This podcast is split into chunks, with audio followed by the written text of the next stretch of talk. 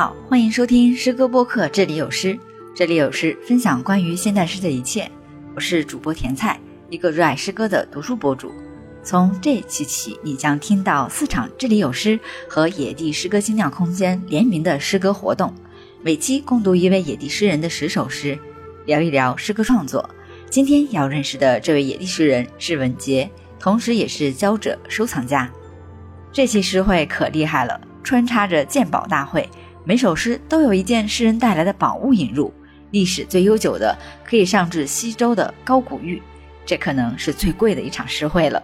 录制于九月十六号的野地，欢迎收听这期节目。欢迎大家今天下午来到野地。现在呢是这里有诗和野地联名的一个主题活动，然后我们接下来会有几期，每一期呢会邀请一位诗人，大家来朗读他的十首呃诗作。那我们今天要读的诗人呢，就是文杰。先介绍一下文杰。文杰说他的三个 title，我要给他点出来：诗人、教者、收藏家。请呃文杰跟大家打声招呼。大家好，我是文杰，这里有诗的听众大家好，咱们现场的朋友大家好。咱们今天开始的第一个呢，是一个猜猜猜的一个环节，大家可以看一下这个物件，这上面会有图案，这是一个银器，我们能感觉到就是它上面的这个包浆，它有两百多年了，可以猜一猜它是。做什么的？跟今天我们的开场诗有什么样的关系？对，它是一个空心的，并且它是一个立体雕刻的一个，上面有鹤、有鸟、有松柏。我猜的是它是独门暗器，它里面可能有什么？对，你你们小心一点，它会不会飞出一些剑触或者是什么的？然后已经有朋友把它打开来了。我最开始的时候就没没敢打，因为毕竟是一个清代的物件，对吗？对对对。等大家都摸完两百年的一个物件，然后我们就请文杰来揭晓一下，这到底是个什么东东？里面有什么玄机？这是二零一九年在三年前的七夕后，我送给女朋友的礼物。这是一个清代的信筒，也就是那个时候。我们要写一封信，它是装在这里边，猜一个人去送去。其实从我们收藏角度，都很少有人能收藏到信筒。嗯，就比如说我们说的文房四宝，可能收藏到笔墨纸砚，但是这是极其极其小众，就你不见到它，你是不永远不就是在你的思维里，你永远想不到。这里边有二零一九年一月份我写的一首。爱情诗，写在了是什么样的纸上？这张纸它是那个台湾的，就是一个叫建师城，嗯，就是做胶纸陶的。所以这个纸也有来头是吗？嗯，对对，它是台湾胶纸陶的那个他们的一个算是非遗吧，然后的一个信纸。我来给大家读这首诗，我们从这首诗开始，也就是说，二零一九年的七夕。有一个女孩子收到了一个信筒，当然她也不知道这是什么，她很惊讶，他不敢打开，怕被爱情暗杀。然后终于他打开了，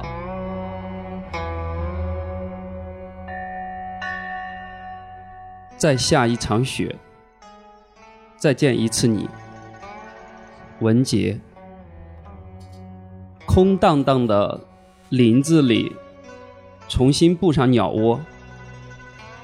只留下老人与孩子的土地，麦苗即将变得翠绿，需要一场雪，枯枝不可细看，你会被深深打动。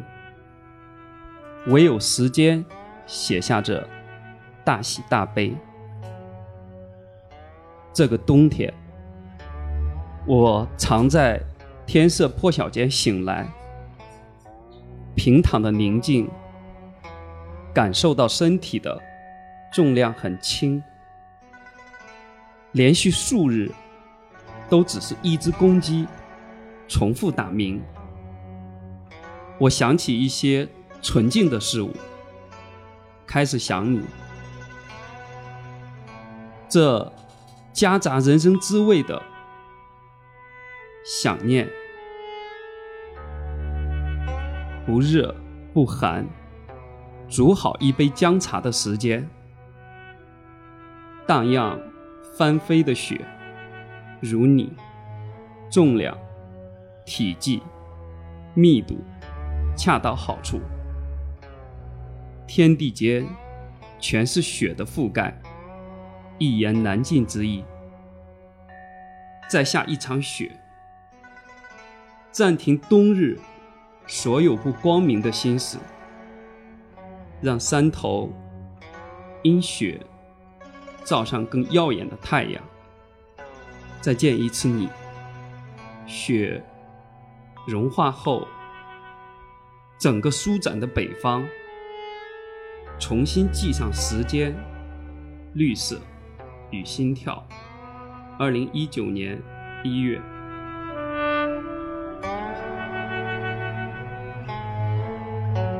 为这段爱情来点掌声。来，其实我今天特别感慨的是，因为他毕竟是零九年送出去的东西，然后今天是二零二三年，他又拿到了，这说明什么？说明他现在的女朋友仍然是那一位。对对对，对吧？是的，所以这是一个花式秀恩爱的一首诗，是吗？这是一个比较好的爱情故事。嗯嗯，而且我是觉得这首诗还是比较容易理解的，它不像是收到一些莫名其妙的那种情绪，看不懂他想表达什么。这个还是很直给的，而且就是能想到初雪的时候就特别适合告白。对，这里面非常直给的是我我我开始想你，我觉得。前面后面那些那些意象什么的都无所谓了。如果我是女生的话，我只看到这几个字我就懂了。但是我不知道你当时有没有收到他的反馈，比如说这个信筒到底是个什么东西，然后这个纸又是什么来头，你有讲给他听吗？我有，我有给他说，因为那个时候刚好是我们在一起差不多有几个月，然后我就要出差工作，然后我是。呃，一八一九年，我是上半年就是都是在家，就是上半年我是不工作的，就是在家看书、写作、写诗，然后下半年就去工作。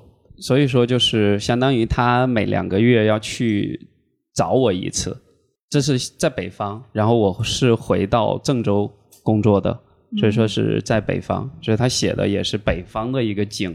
因为现在北方呢，就是小时候大家会觉得有很多鸟窝。前几年没有了，但是其实这几年鸟窝回来很多，就是尤其是你北方，你在高速路上是能看到那个路边的那个树上有很多鸟窝的。它就是因为现在人少了，再加上破坏我们说的抓鸟的也少了，所以说鸟又多起来了。但是我等于说一天早上，我是我是生活特别规律，对，就有点超级自律那一种，用我的时间就是我早上六点起床要听一张 CD。写这首情诗，像酝酿这种感情，它会发生在什么样的时刻呢？我觉得一定不是早上六点吧？你从六点开始想他，这份感情太浓烈了。这这这真的是六点？这真的是早上六点。当我平躺的时候，嗯，你知道，能明显这这是一个老情场人的一个深刻表达，你你能感受到他在早上六点，他躺在平躺在床上，那个时候天还没有亮。这么多天，好像都是只有一只公鸡在打鸣，整个人突然变得很轻，然后就去想一个人，这个想念又和北方的这一种环境产生一个张力和关系，包括就比如说煮好一杯姜茶的时间，它都是我个人的生活细节。嗯，所以其实它还是从你的。个人生活里面自然流露出来的一首诗。啊，对对，这个是属于就是那一种好好生活、好好吃面、好好睡觉、好好耍朋友得来的诗。嗯，就是有些诗就要靠点别的了，不能光靠这也不行。对，但这个是这个系统的，哎，是靠这个的。文杰特别把他这首零九年的情诗，也是他的算是某种代表性的一个他风格吗？对他算是。就我的诗里边，就是最终的那个位置的。待会儿其他的，他会围着这一种表达，这一种真挚，整个的扩散开来，他会飞翔起来，或者是上天入地，我觉得不管你是不是一个诗人，嗯你都要应该有这样的扎实的入理的那种生活，就是那一种就是用力一点嘛，生活的。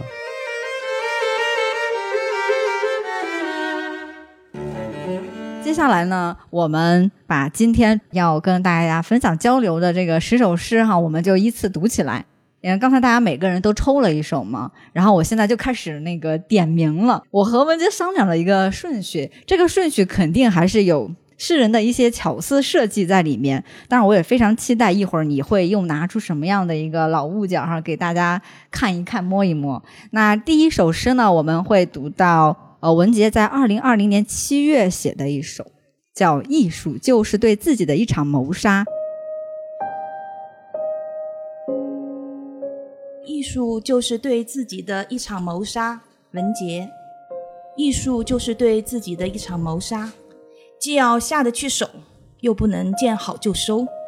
看看自己的皮毛、自己的血液、自己的骨头，这也是人类的皮毛和血液，骨头和沉甸甸的人性。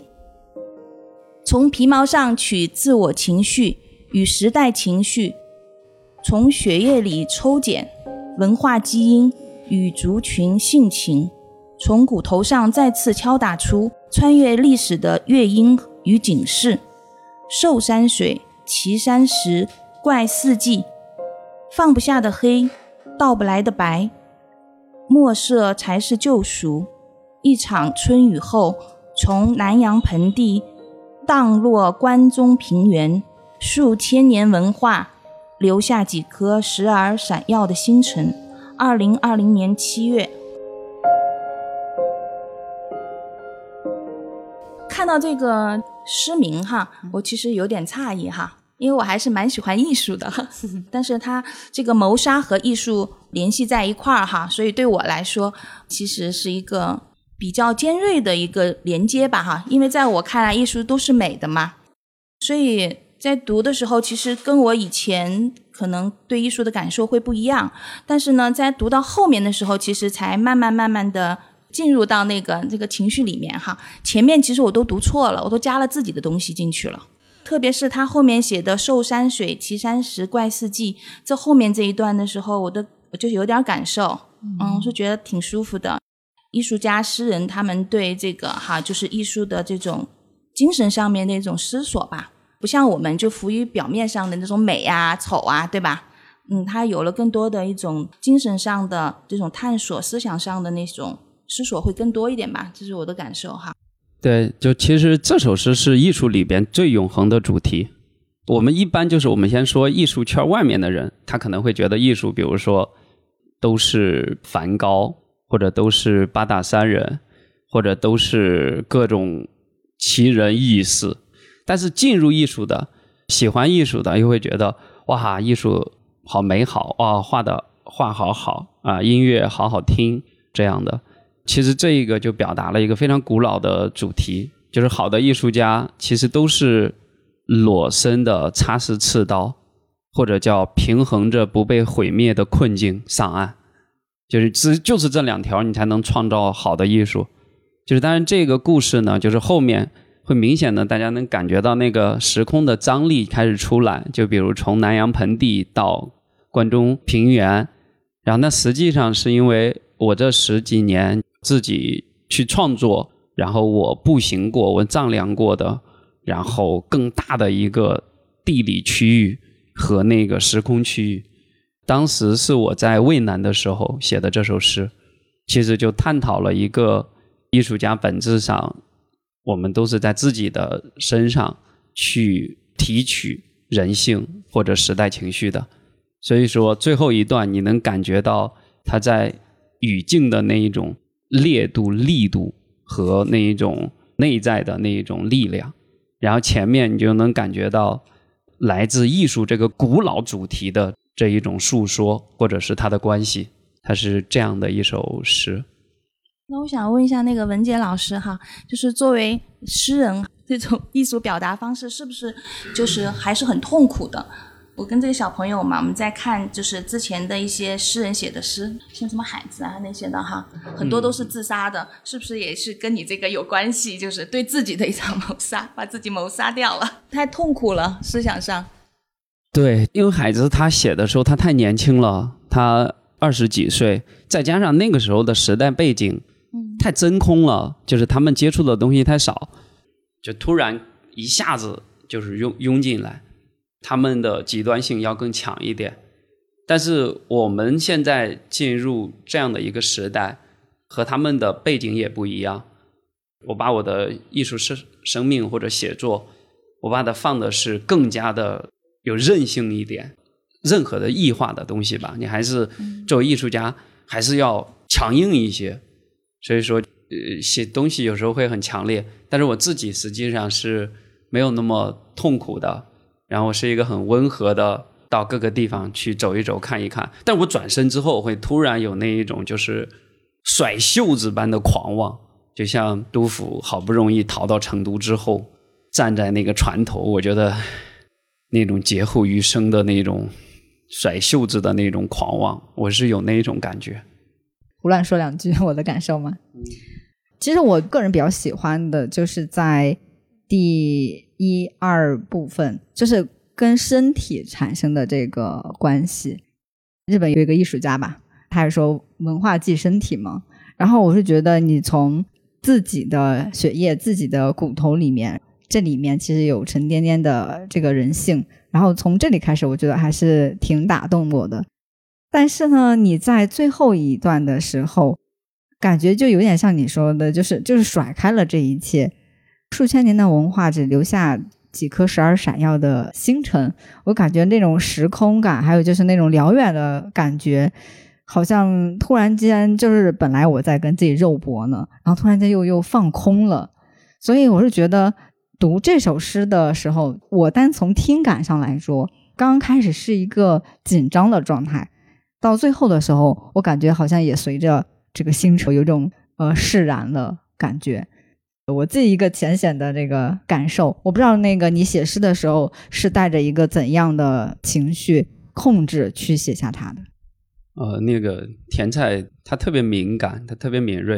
然后刚刚我们在开场之前聊了一下诗，然后我们的整个的价值逻辑啊和认知上，包括视野上都还有重合。他刚刚说的非常对。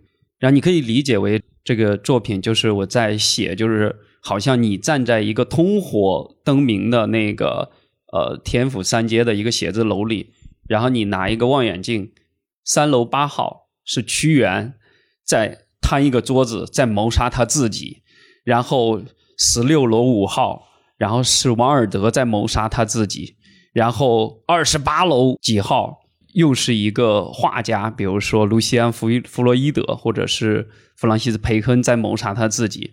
然后那个一楼一号是文杰在谋杀他自己。我们把所有的艺术家都放在一个就是写字楼里，每人给他一间房，其实他们都是在呐喊，在谋杀自己，其实就是为了给人类以警示。但是当你转过头一看，时间过去了几千年，真正的给人类有多少警示呢？有点少。所以说就是。这个张力是我当时写的时候，我是身临其境的。我当时开始写的时候可带感了，我都觉得我已经把我我自己是我自己的屠夫，我已经把自己摊在那个王屠夫平时杀猪的那个案子上了，我已经摊上了。我先把那个刀咔一下给砍到那个案子上，那个，然后开始砍我自己。但是因为艺术家他就这样嘛，就是我们呃很多时候会觉得自己是在拯救世界。在给人类背负很多东西，但是实际上好像从哲学上讲，它世界就是这么混乱嘛。然后当你转过身来之后，你确实觉得，哎呀，舞照跳，歌照唱，战争照进行，就你就很悲凉。那一首我写的时候，其实我当时我是觉得我的镜头是应该从这一个写字楼移下地下室，还是我直接就是镜头一晃，就进入更大的一个时间。我最后就觉得要进入到那进入更大的时间吧，我把它写美一点，嗯啊，然后但是我那个语言的张力要有，寿山水，岐山石，怪世纪，到不来的黑，到不来的白什么的。所以说我最后就把它放入了一个这样的一个，突然间就感觉到，哎，那个东西的我们说的叫焦点转变了。嗯，田在很敏锐的发现到这个事情。我当时写的时候是，它是快速的，它就和你漂移开 F 一赛车要漂移之前。你的手、你的身体、你整个血液已经啊，眉骨上的那个血液都已经胀起来了。但是这个时候，你到底说怎么处理？然后实际上是来自于你很深的那个修养的，或者是经验的。所以说我当时咔一下就把它这样处理了。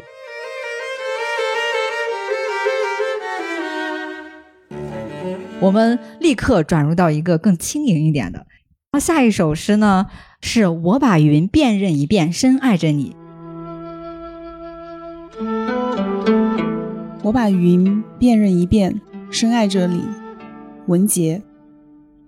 那些如湖泊般的云，如绵羊群般的云，如天鹅绒般的云，让天空消音般寂静。那些如湖泊般的你，如绵羊群般的你，那些白色情绪有序排列的云。轻柔如你，阳光堆积在云上，堆积积攒着千言万语。对你，我说过什么，都使我变得深刻。一阵阵云在山峦上落下影子，重重叠叠。秋天的绿色，蓬勃出至深至纯的苍郁，如瀑布落尽的云，如炉火断烧的云片。如永无止境、反反复复缠绕渭南的云片，瀑布落尽时如你，炉火断烧时如我们。爱是攀上高空看云，无尽想象的看云。二零一八年八月。好，谢谢你读的感觉也特别好。你能说说你为什么会喜欢这首诗吗？我是一个极具浪漫主义色彩的人嘛，我个人这么认为。我会选择性的看尽一切世间美好，好，而且我个人非常喜欢云，我也很喜欢拍云，横屏竖屏，然后也会给它配一段简小的文案，然后剪切一个小视频，配一段喜欢的音乐，就有很多这样的一些小视频在我的手机里。因此，云带给我的感受是轻盈的，是那种安全性很强的，可包裹自己的，就很喜欢。就是好比有一个人在身边陪着的感觉。其他朋友想那个聊一下跟这首跟云有关的诗吗？没有的话，我又要胡说几句喽。就刚刚开始的时候，我跟文杰还聊这首诗，就是没有特别看好这首诗，但是我非常喜欢这三段里面的中间这一部分，甚至我是觉得有没有可能，就是把上下去掉，只留中间，甚至他的诗也是。存在的呢，然后我我现在发现我打脸了，就尤其是听你这个读完之后，哎，我发现了，就是这个诗单看文字和你听就朗读这个语感，你的感受是不一样的。因为你看啊，就第一段里面，通过声音你能感觉到那个云的连绵。前几天的时候，成都不是那个有非常漂亮的云，呃，快到黄昏的时候，那那个大片的那个云很有很有气势吗？但是它前面的云是那种像湖泊一样静谧的，像羊群一样是那种连绵的。对，你能感觉到就是很常规的云，就是那样悄悄的在远方，它很轻盈。但是到第二段的时候，它不管是色彩还是那个呃距离，它更近了。包括那个堆积、积攒，还有就是深刻、重重叠叠，然后至深至纯、苍郁，你发现这些东西。深了，跟你近了，然后也出现了你，也出现了我，而且这个关系是我说过什么都使我变得深刻。我自己觉得这是一个挺挺浪漫的一种两个人的这个亲密关系。那到第三段的时候，我们看到了瀑布落尽啊，炉火断烧啊，这种你能感觉到这种力量的这种张力的东西，最后落到了爱是攀上高空看云。哎，我终于感觉到，原来他这个三段呢是有一个情感递进的关系，从远远的，然后又到近处，最后呢又放回到了高空。我觉得有的时候诗真的是不只是说阅读，好像朗读才会更能跟这个诗的这个距离更更近一些。我刚才的这个乱讲。请你发表一下意见。对他把我写的都已经说完了，他就是一个这样的一个感觉。这首诗我写完之后，我就发给了我女朋友，她就肯定哦写得好，开心。然后最后她就非常理性的说：“我当然我会说我是写你的，但是他会觉得这其实并不是写他的，因为这首诗，比如说我们甚至如果去掉名字，我们不知道是写给谁的。”我们甚至可以不知道是谁写的，甚至我们去掉时间，我们甚至都不知道这是哪一年写的。对，这其实是我特别特别想达到的这个效果，因为它第一段其实就是一个我们说的大家都会写到的自然，然后第二段就是我们怎么能把我们说的自然的属于人性的部分。然后巧妙的，就是和我们的心灵链接。当然，里边的有一句话非常重要，就是对你我说过什么，都使我变得深刻。其实这句话是表达了，就是我们爱一个人，当然这要有信仰层面的。就比如说，你爱一个事情，就比如你爱音乐，你爱一个东西，然后你对这个事情说话的时候，说完之后，你会产生很强烈的那一种自我审视。觉得自己还会做得更好的那种感觉，对。其实那这首诗是我一直在第二阶段的写作，就我第一阶段写作是一零年到一五年，今天几乎没有选那个阶段的诗。我第二阶段的诗是在一五年开始，就是真的是踏破铁鞋无觅处的去寻找灵感，然后去推我的写作。然后我一直想写一首这样的诗，这首诗和我的一个玉器有关系。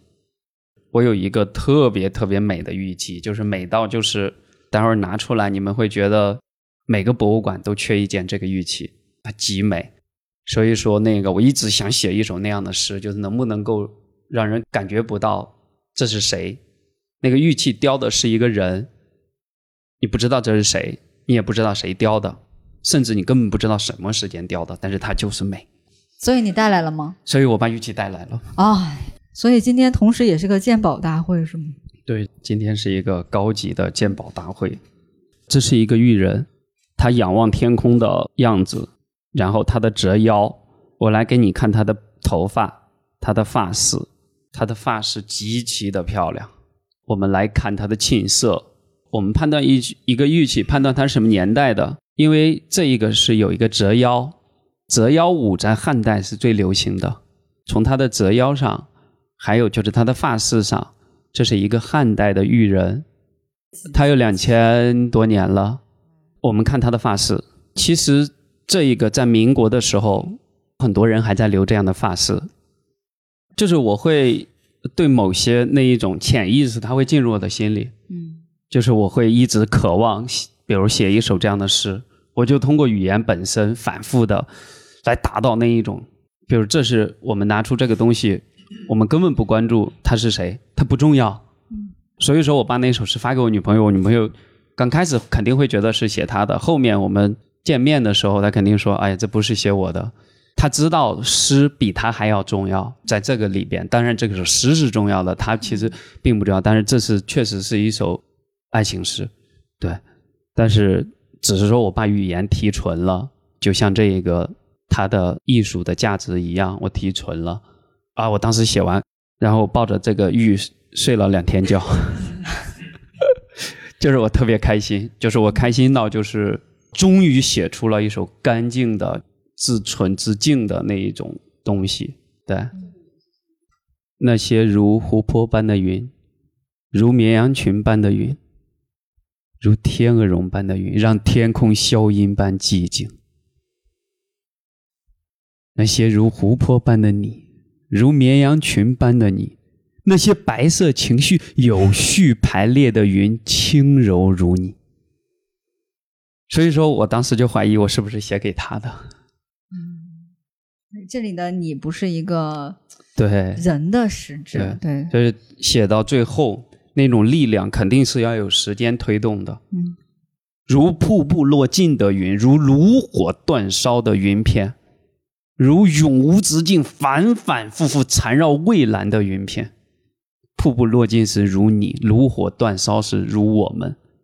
爱是攀上高空看云，无尽想象的看云。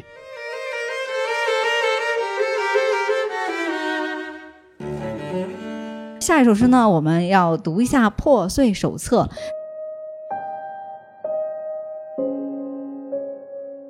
《破碎手册》文杰。二十世纪六十年代以来，破碎在所难免。打开一个日记本。打开边防工作手册，打开一扇门，都会有破碎和破碎的细节。我们尽量来到大街上、咖啡馆、酒吧，抵抗这些。有些人有效，有些人无效。我们在生物实验室观察破碎，我们投入重金研究破碎。更大的秘密被发现。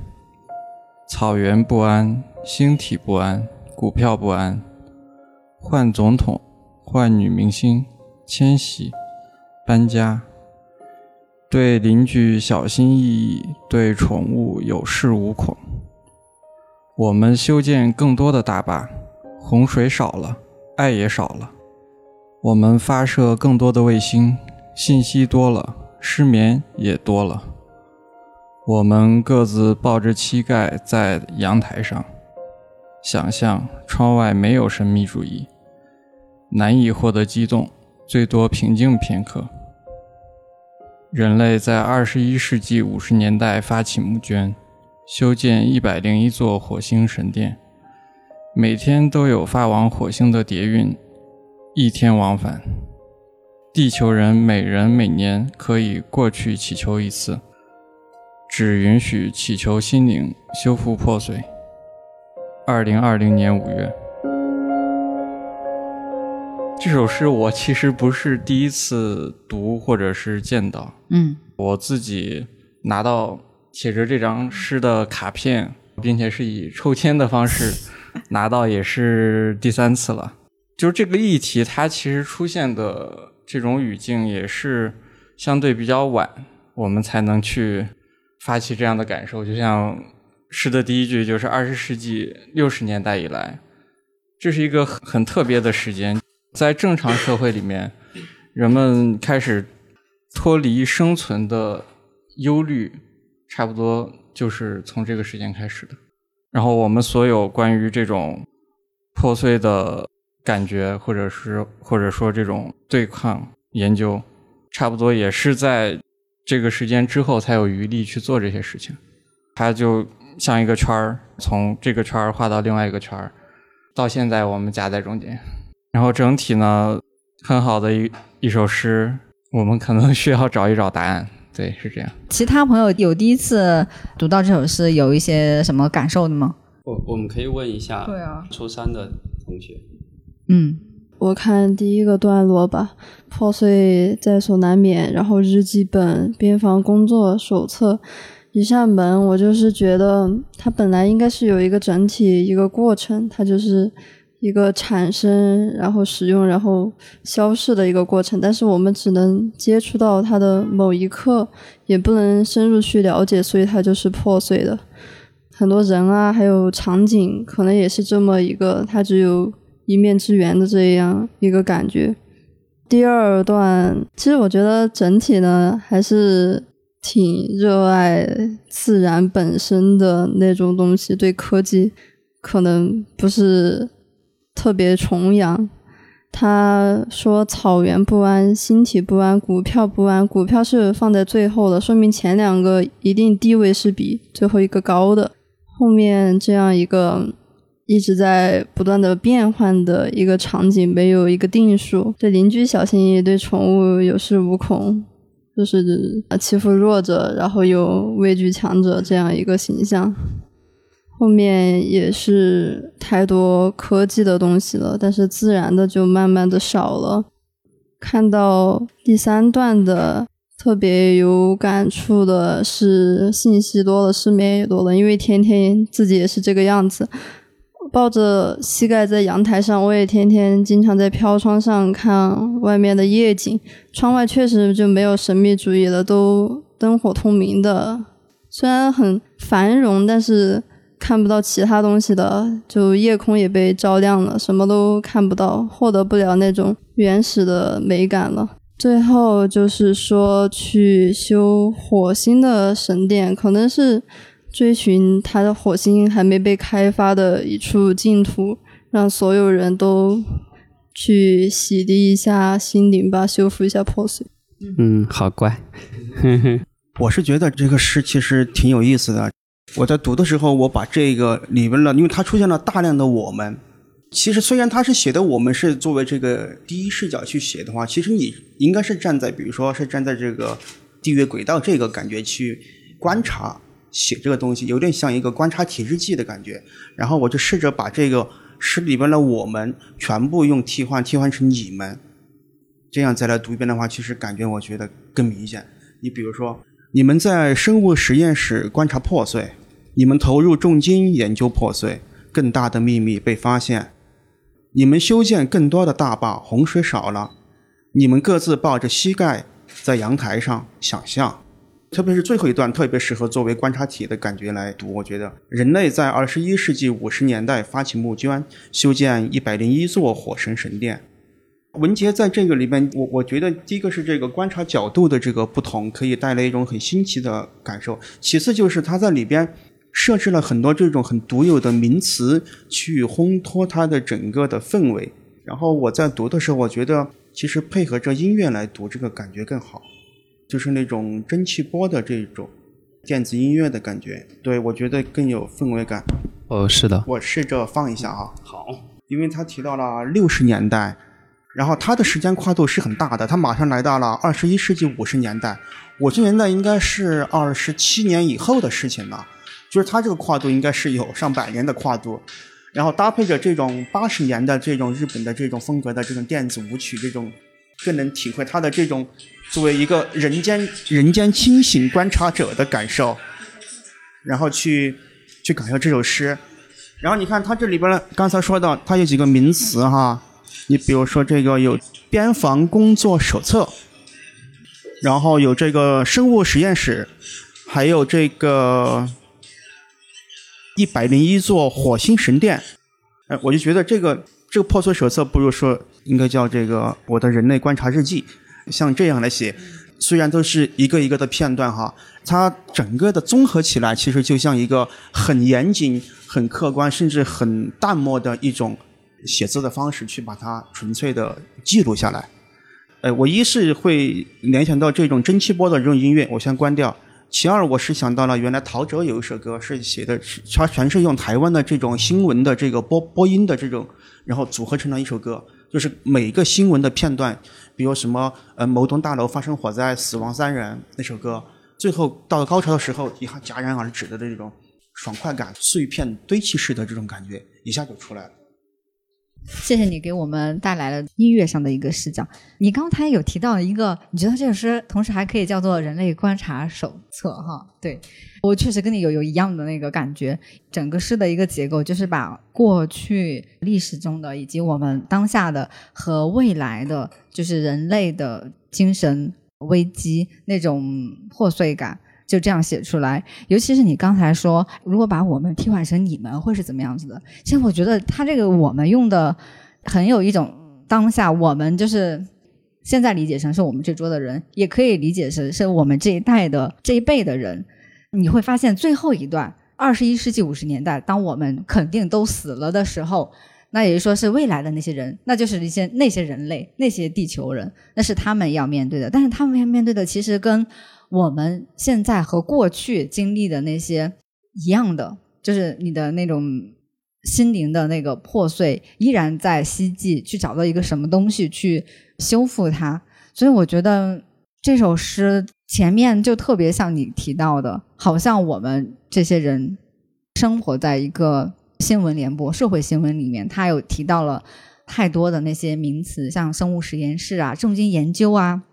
总统啊，大坝呀，卫星啊，就我们就是生活在当下的这个这个世界，但是我们会发现，就那个破碎仍然是呃无处不在，就是它会影响了我们人与人之间的关系，人和自然的关系，人和动物的关系，当然还有就是我们自我内在的，包括最后那个想象什么窗外没有神秘主义，就回到了人和人就是自己与自己的那个那个对话。所以我是觉得，大家从不同的那个角度对这首诗的呃感知，也丰富了我的一个感受。那我觉得还挺挺好的，今天能听到就大家不同角度的一个感受。然后文姐，你刚才听了我们这些。就大家其实每个人都对诗的理解都是一个自以为是的理解哦。对你从创作者的角度，就是你可以来跟我们聊一聊，我们有对你有很大的误解，还是说是一个理解？几乎没有什么误解。比如我在写的过程中，我可能完全就是那个现场操作，就和那个马上要漂移一样，就是我在开 F 一一样，我那个顾的要多一点。大家其实都能看得到的。这首诗有三个特性。第一个就是它的开头是很有意思的，二十世纪六十年代以来，哎，就是一种口语式的开头，但是呢，其实有一点点古老的视角的那一种东西。它和结尾实际上都有一种俯瞰这一百年命运的感觉。刚刚那个大双说的，它是有这个视角的，对。然后涉及到细节，其实最难的就是怎么把这些词。给恰当的放进去，这特别难。嗯，它怎么产生那个韵律？所以说我在写的时候，那个加工速度是非常快的。就是打开一个笔记本，打开边防工作手册，打开一扇门，就怎么去制造这一个，就是让你觉得可信，然后你会根据这个可信的语言，步一步的进入到下面。就第一步，你看它是非常细节的。第一段，然后下面就开始变大一点点，但是变大一点点，我怎么让它变得可信？就是我要最主要的就是那个副牌洪水多了，我们发射更多的信息，信息多了，失眠也多了，因为这是手艺的事情。但这首诗呢，也有一个器物，因为我我一直在收藏高古玉，并且我有特别大的体量，在疫情之前。实际上我没有那么对这些东西有那一种切肤的感觉，甚至我有五六年时间我手表都不戴，但是疫情来的时候，我在家里把我的这些收藏翻出来，啊，我突然间对他们亲密的不得行，就是不管是它是青铜器，还是铁离子的磬，还是土磬，啊，我的手开始去抚摸它。比如我之前还是稍微的，我觉得有一点监离感和他们，但是疫情来的时候，我就知道上面更大的东西开始转动了，所以说我就开始想，我怎么把我的诗注入我看古代艺术品的这个视角更巨巨大一点，甚至呢，怎么加入一点迷人性的东西。这首诗实际上是有来自于一件器物的，就是这件器物是一个面具。是一个玉面，这个玉面非常漂亮。我一直就想写一首，就是，当然我写了。我二零二零年是我的创作年，疫情元年也是你的创作。是我一五年开始推嘛，推这波创作，然后一直推到就是二零二零年，然后我二零二零年直接是从疫情开始，一直到十月份，这十个月就是不问任何的世事，就是沉迷于创作中，只创作。这首诗是我五月份写的，就我五月份状态是最好的。那个时候第一波那个特别严重的刚过，刚过去。那个时候我走到大街上，你知道我的敏感度有多高吗？我感觉我能看到那个树叶的纹路，就是和今天这个肉身根本不是一回事儿。我当时敏感到就是我走到街上，我看到任何一个信息都可以放在诗里，甚至那个树叶呀翻动啊，就那一种已经是电影语言了。我之前的每首诗里其实都有这些东西，就我收藏的东西，什么我都会加入，比如檀木啊、玉呀、瓷器呀等等都会加入。但是从那个那个时候开始，我加入的更多。所以说，我们现在来看这一件神秘之物，就和这首诗的味道，你就觉得哇，简直是一模一样。玉面具吗？大家来看这个玉器啊，为什么它那么迷人？是因为这是。我们算是中国文化转折的一个朝代的东西，就是你看它的那个杏仁眼，你看它的那个蘑菇鼻，是不是有很强的神秘的和巫的力量。好像商周哦。呃，它就是周的哦，因为你看它的冠，就是它头饰的一周冠，非常的大气，你能感觉到这个冠饰的那一种威严和大气，但是它的气息依然有着那个我们说的史前玉器那个巫的力量，或者是宗教的那个当时呃萨满教啊或者这些。关键是这个器器物的沁背后的沁也极其漂亮。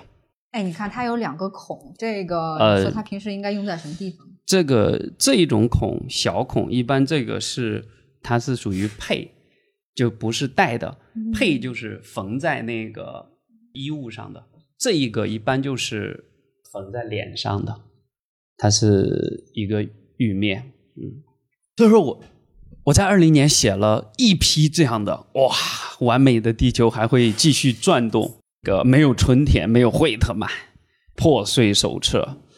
我们假定你为蓝色，假定你为宇宙，都是从我的器物的角度看那个疫情的，并且从疫情开始，我一点都没有受到过任何的焦虑什么的，或者什么政治性抑郁啊这些，我从来没有，我完全进入我的时空，我觉得我随时就是和诸神一起就是飞回宇宙了，我都不管你们了，我当时时刻都有这种感觉。就这些物件好像就把你的魂，把你的那个所有的专注力都给呃全吸收部进来对全部吸走，就是完全不管，嗯就是什么时刻到了，他们要把我接走了，我可顾不上你们了。写了一批这样的这样的东西，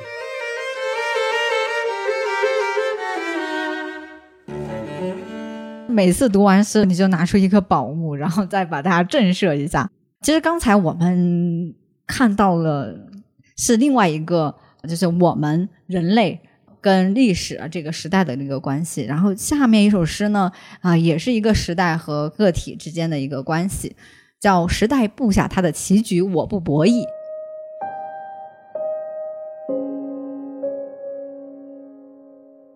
时代布下他的棋局，我不博弈。文杰，我不要在我的身上找到被时代伤害的情绪。当时代的噪音大时，我停下，让疯狂的人群先过。我的心不能被任何潮流、任何热点哄抢。我读我的书，我流我的泪，我建造我的肉身，建造我尝遍食物的舌头。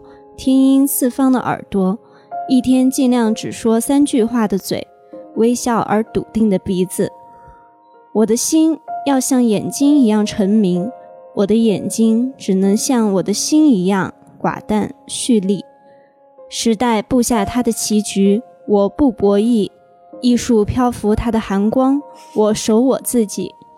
历史留给我几个朋友，天气偶尔和我讨论一些沧桑，一些巨变。二零一九年八月，同样是有一点点类似的这个主题，但是你看一九年八月写的这个诗，仿佛是一个预言，因为马上二零二零年就会有很多的热点，有哄抢，有这个时代会给每个人带来某些伤害，挺奇妙的。八月份你发生了什么，会写下这首诗？我一五年就是我已经背向人群了，就我已经背离人群了，就是走了四年的时候，你看他那种气息、那种气质、那种感觉、那种质感，就是斩钉截铁又笃定，然后并且又又有那种我们说的文人的那种东西。我从这个时候，其实我非常清楚，就是我们怎么能够在这个时代，在艺术上写得更好，或者说更有永恒性的一个洞见。然后我就觉得，就是你要有文的力量，用你自己的方式去找到这个东西。就比如说这些，就是我读我的书，我流我的泪，我建造我的肉身。它有点像是就是中国传统文人里面，就当这个比如说时代好像有一些巨变，有一些不太好的声音的时候呢，然后我们可以选择什么独善其身，就是你可以守护自己，然后不被这个时代这个潮流所裹挟。但是我真的有一个疑问：作为创作者，有没有必要去回应当下、回应现在这个时代？他问了一个非常思辨性的、很重要的一个问题，就是我是这样理解的，我是觉得很多创作者自欺性太大了。就比如他觉得他回应一个时代，他都能影响别人，他理解错了。就是真正的艺术是什么？是你用你一生的时间完成的东西，留给后人。当别人拆解你的时候，比如我们现在再去拆解苏东坡的时候，我们再去拆解，比如说伯格曼的时候，啊，我们被他的力量、他的洞见和深刻慰藉，我们会产生很强的东西。我们怎么可能被那些现在的那些自自欺性那么强的所谓的艺术家和知识分子影响呢？我听了那么多讲座，我从来没有觉得他们说出一句有用的话，他们都是在放屁。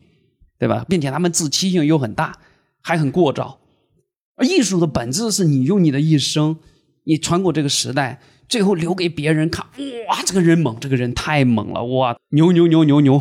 艺术是这样的，他们没搞明白，他们以为就是去街上拾点牙慧就可以搞艺术，他们搞错了。他们自欺性又强，同时还想再卖自己的作品，再骗点人。哎呀，你看这个，搞糊涂了，搞糊涂了，搞糊涂了。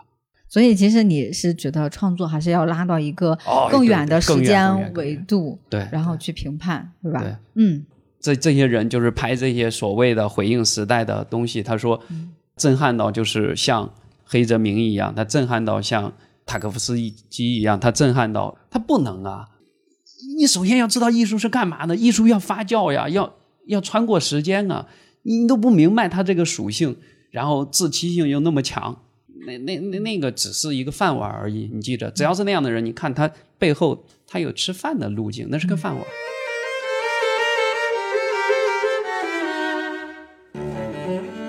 因为刚才文杰说到，就是真正的好的艺术会呃穿越时空嘛。那下一首诗呢？这个雾中风景，它是回应安哲的那个电影的，应该是一九八几年的一个片嘛，哈，就是。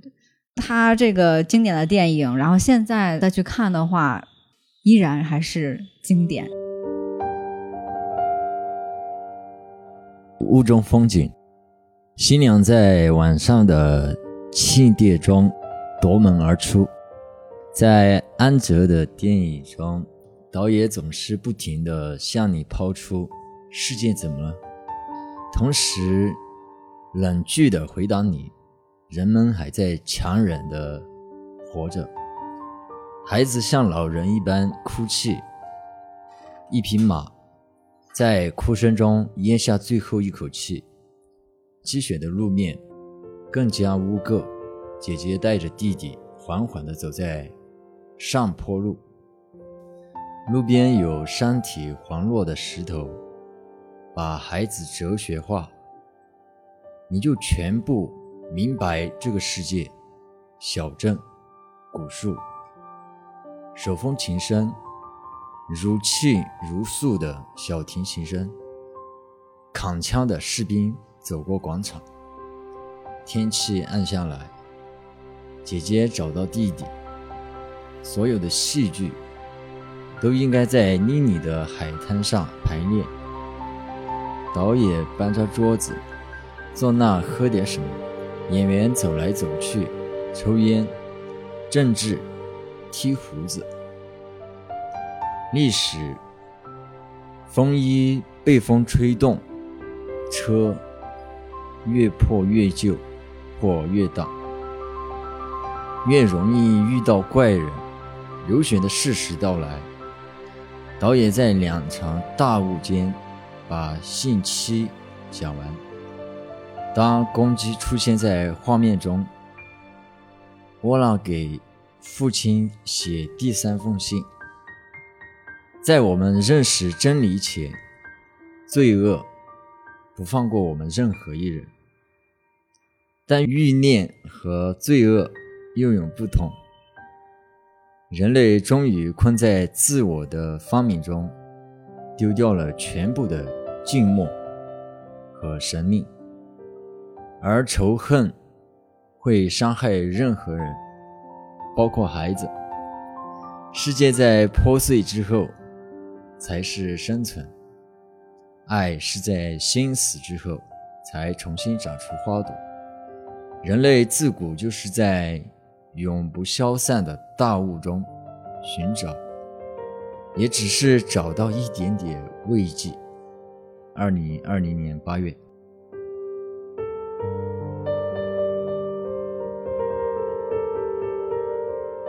大家看完电影之后也就看过了哈，最多写一个什么豆瓣影评。你看诗人看完电影呢，他写了一个呼应这个电影的诗。像是这类型的作品，你是不是还写了挺多的？呃，对对对对，我写过三十多部电影，有三十多首诗。最早是从一二年就开始，回去你们可以看一下这部电影。然后看完这部电影呢，就是你可以再读这首诗。其实就是我平行电影时空写的，就是我根据整个电影的那个节奏或者张力，以及它最后讲的什么东西，我会把它幻化成语言。我觉得这是一个挺好的尝试，就是大家不妨以后看电影之后呢，如果你要表达点什么，试着用一下那个诗歌的语言，看能不能写成那个像雾中风景这样的东西。那我们快速进入到下首诗吧，《晚九点的文殊院》。晚九点的文殊院，文杰。屋檐着力的在天空下画着定型轮廓。心中的满月升起，平静与凝视的文殊菩萨。更声过后，大鼎香炉前仍有人长跪不起。鱼形、圆柱、鼓声变成了象形文字。烛火更加清醒的燃烧，雨后的叶子使力舒展，叶的可视范围增减着时隐时显的力量。一只蝙蝠绕着天王像的灯火翻飞。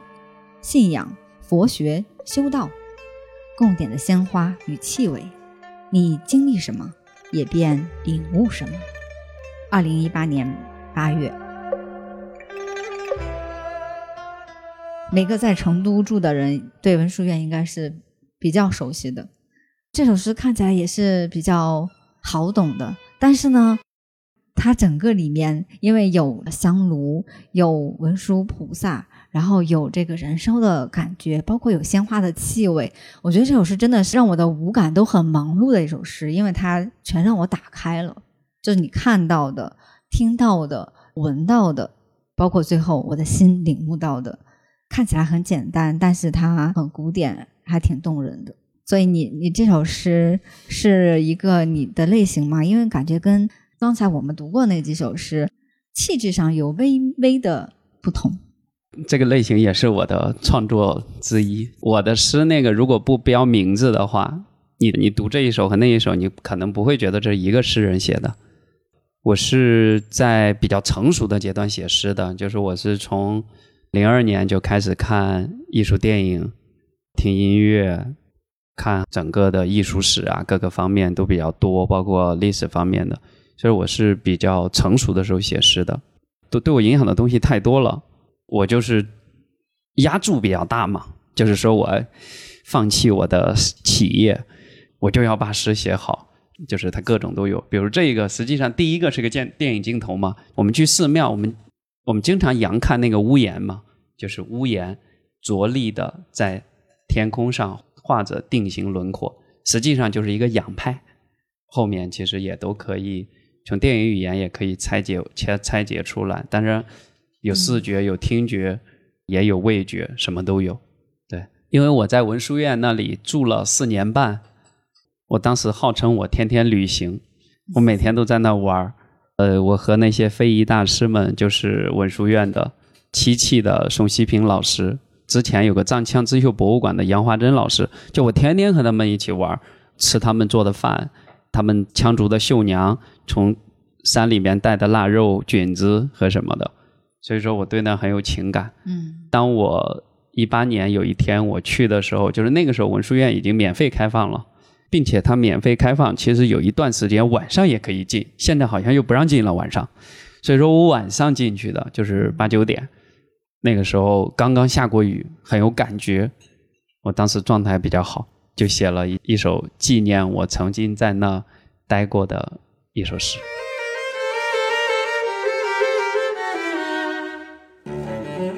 下一首诗是我问一些我们都不知道的事情。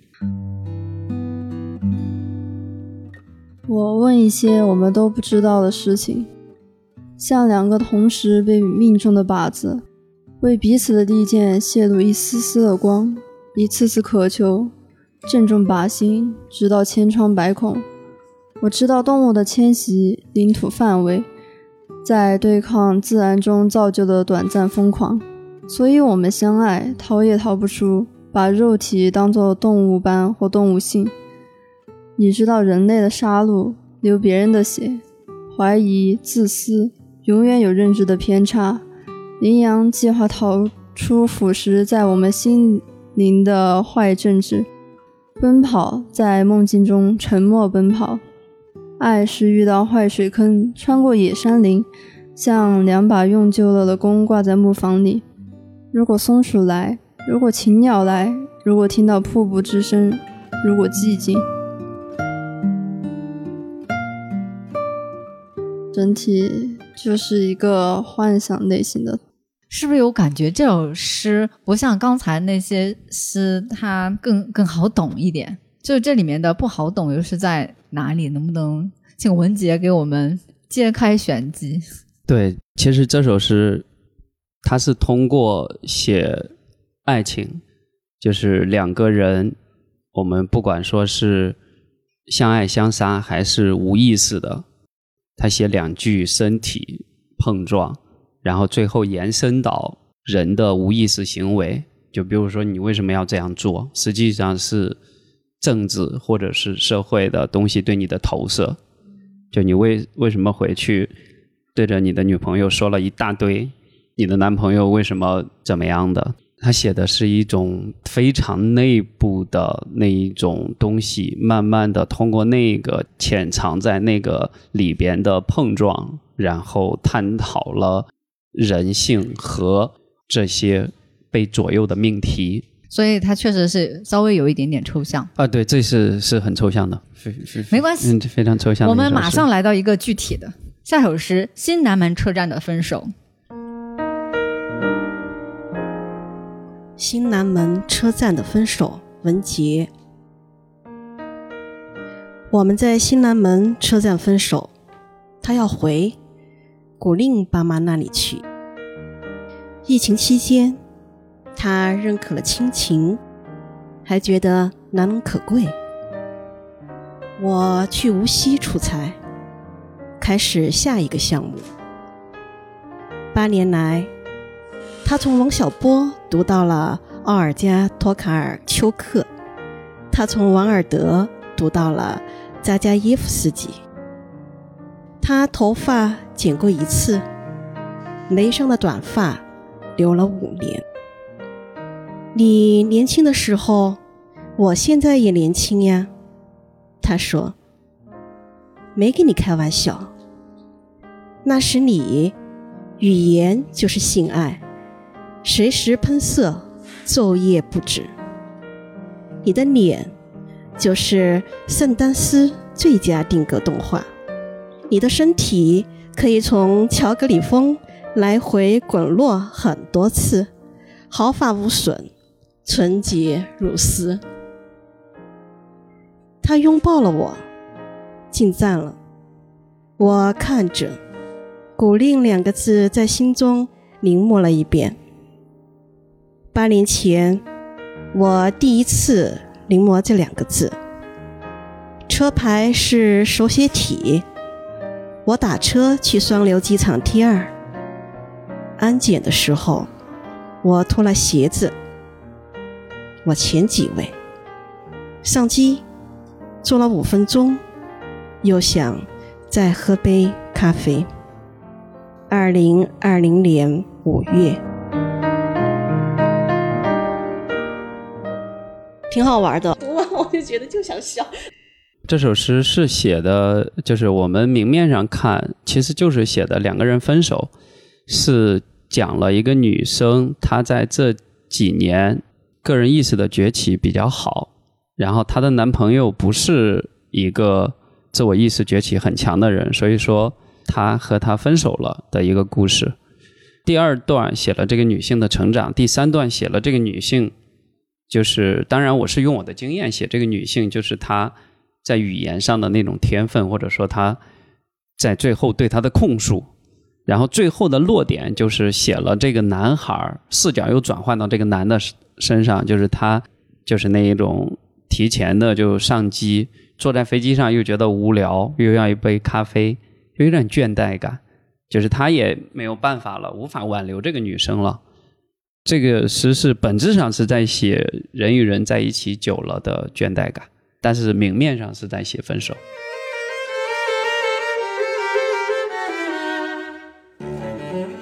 那下一首诗呢，叫《吸一口宋词的氧》。吸一口宋词的氧，文杰，在地铁上延伸，啊，在土地上延伸，含铁高的，含铁低的，好的木头运到中原，走水路，姚公告别妻子三日，松木的大火在心中烧起来。定型海棠花最后开出的形状，柳叶是怎样在意识中摆动的？玉湖春是滴落汴京的第一场雨，第一滴酒。梅瓶像得意的自己站在田野上，行在南迁，被打得落花流水。李师师在走过秦淮河时咬破舌头，可天空仍然升起。粉青、卵青、月牙白的颜色。临安城的望火楼越修越高，勾栏内的南戏，讨伐负心汉。爪林柱子，鸡心盖罐，米黄釉。鹅颈瓶，窑工和尚荔枝水。送人的步，呼吸步履，叹息，逼上来。我倒吸一口凉气，正身稳步，再吸一口。宋词的氧，二零二二年十月，我和文杰呢是认识十多年了。他是一个特别自信的人，我是一个其实是一个特别自卑的人。我们俩是完全是特别两种状态。人生这个就是和自己的童年啊，和整个生活的状态特别有关系啊，生活经验。他的诗其实是非常就有力量，他更多的。东西悟性啊，我觉得写物的东西，他整个的所有的诗和物很相关联。这首诗呢，当然很符合我喜欢诗的那种感觉啊，古风啊、节奏啊、气息啊这些，我是特别喜欢这样的一种状态的。呃，写诗是他一个有抱负的一个事情啊。另外一个呢，他也是一个在营销方面也是一个很牛的一个人啊。就是我们在一个场合上头，如果在一群人当中。无论是他的那种表达，还是说他朗诵诗的那种风格，他特别会让人记住。你会被他的这个气势，或者是整整的一种状态会盖过去啊。这个就是他的一个很明显的啊，就他自己的一个特色。所以说他的诗歌里面，或者是他人的里面啊，就是这种特质会很强。他的那个头像是达利，达利也是一个这样，就在任何场合我是焦点的这么个人。这是一点。从呃宏观上来谈了一下，就是他的东西啊，他的很多的出发点是通过物来进入或者触发的。我的很多的诗是是通过情感。就整体来讲，我觉得气息和节奏吧，它的里面的对一些色彩啊，就是等等这些的运用，其实会很细致。我觉得他能通过一个物啊，能够把背后的这个重的这个场景拉开啊，拉到一个这样一个。节奏啊，然后把那个他所认识到和这个物相关的一些场景或者是一些东西能放到这个里面，这个是他的想象力的拓展。而且他的诗里面其实很多都会关照一些时代的场景，他不会说只是写自己，包括他的器物这些。所以说刚才田菜提到那个问题，就是说一个艺术家怎么来回应？有的人他可能不是直接回应，像我们我们俩不是那种直接去。说要对某些事情要直接去发生的那样一种人啊，那样一种诗人，但是我们的态度一定是放到我们的作品或者是人的这种状态里面去，这种来去回应。最棒的诗放到最后啊！我简单说一下我对这首诗的感受哈。这首诗很有识别度，它必须和这得是文杰写的，不仅是他对那个宋词，他确实是专门有研究，正儿八经的收藏家。我特别喜欢他可以通过一个啊、呃物件，它可以自由的穿梭在这个时空和历史里面，然后前面直接进入的仿佛就是一个《东京梦华录》，大家不知道有没有看过那个书或者是电视剧哈？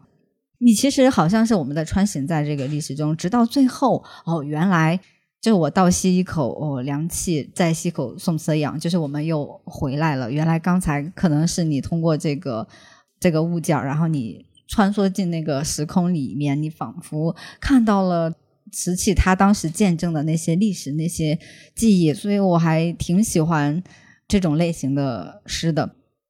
就这首诗是去年成都博物馆做那个五大民谣宋词展，嗯，然后我因为那里边的东西我太熟悉了，它给展出我自己的东西，我感觉没什么区别。嗯，所以我去看的时候，当我一坐上出租车那一天，我看展一般都早上，并且我会八点半到，他开门我就到。所以说那一天我相当于等于说八点左右我已经坐上出租车了，我那个出租车车门一关，砰，我就感觉我已经进入宋代了。我就拿出手机写这首诗，刚好这首诗二十多分钟写完，车停到了城博门口，然后我去进去看那个东西。其实我东西也没有看，因为这本身都是我自己的收场，所以说我心里非常的就有感觉。然后写完，你又进入到那个展馆里面，无缝衔接。对，无缝衔接。那出车的车门一甩，然后进去看展。原来还有这么一段。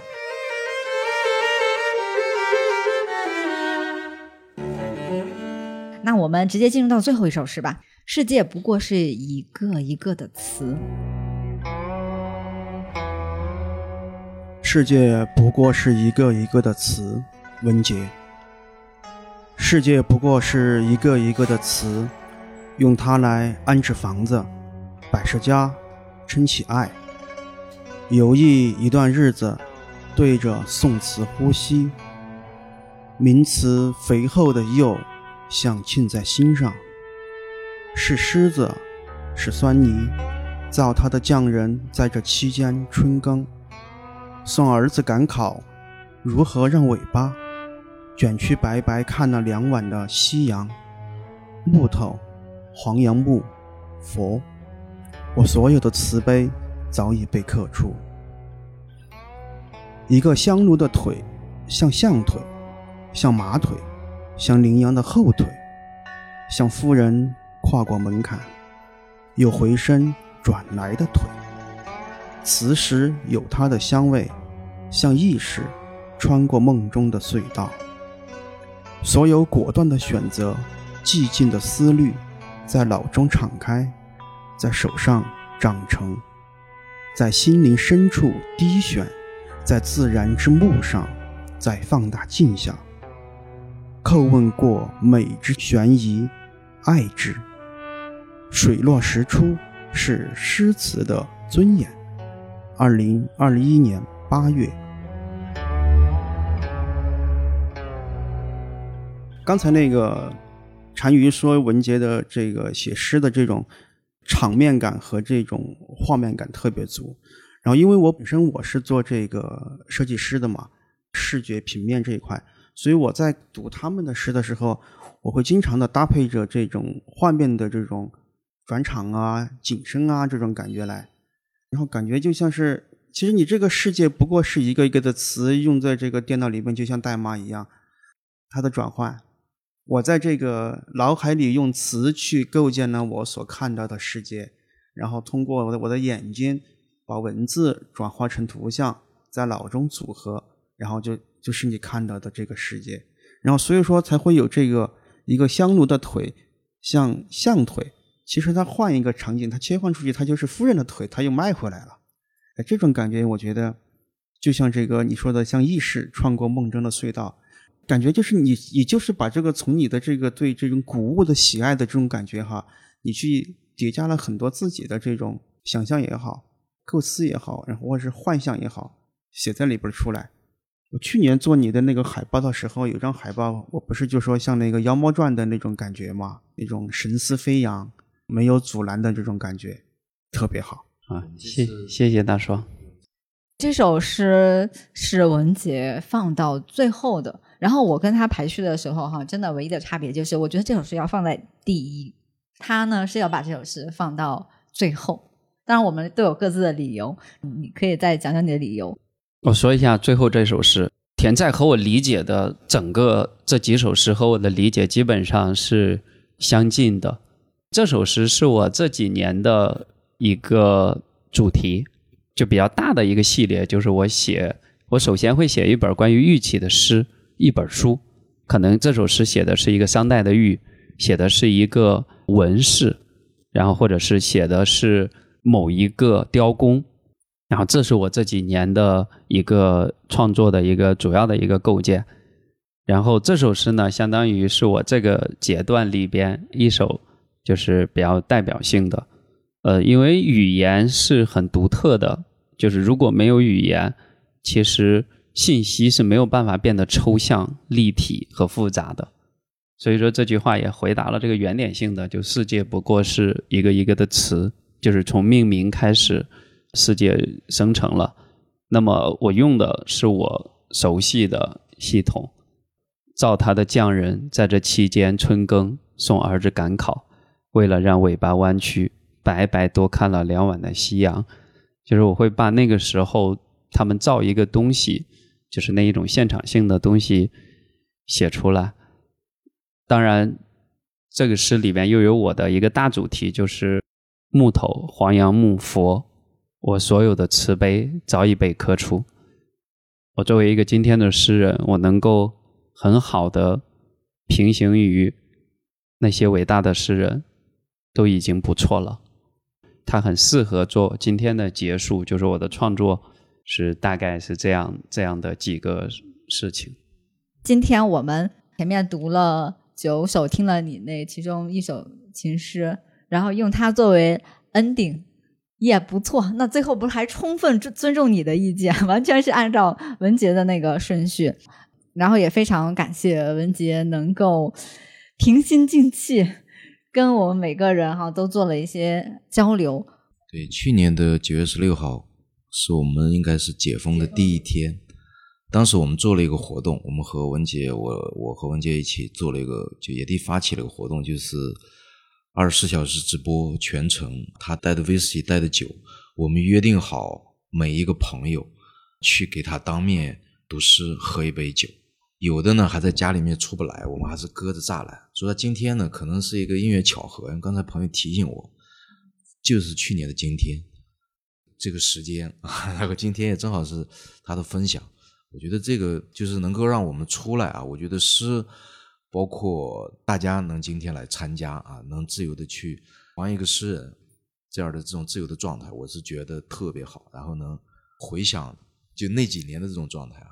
就能够让我们，我觉得这个身体自由和灵魂的自由，我觉得是特别重要的啊。我觉得这个是诗能带给大家可能很美好的东西啊，它不一定有什么太实际的东西。谢谢茶余的分享，就是让我们自由。感谢大家，感谢文杰，感谢你的收听，欢迎在留言区说说你喜欢哪首诗，下期我们来读野地诗人真果。欢迎继续订阅收听诗歌播客，这里有诗，我是主播甜菜，下期见哦。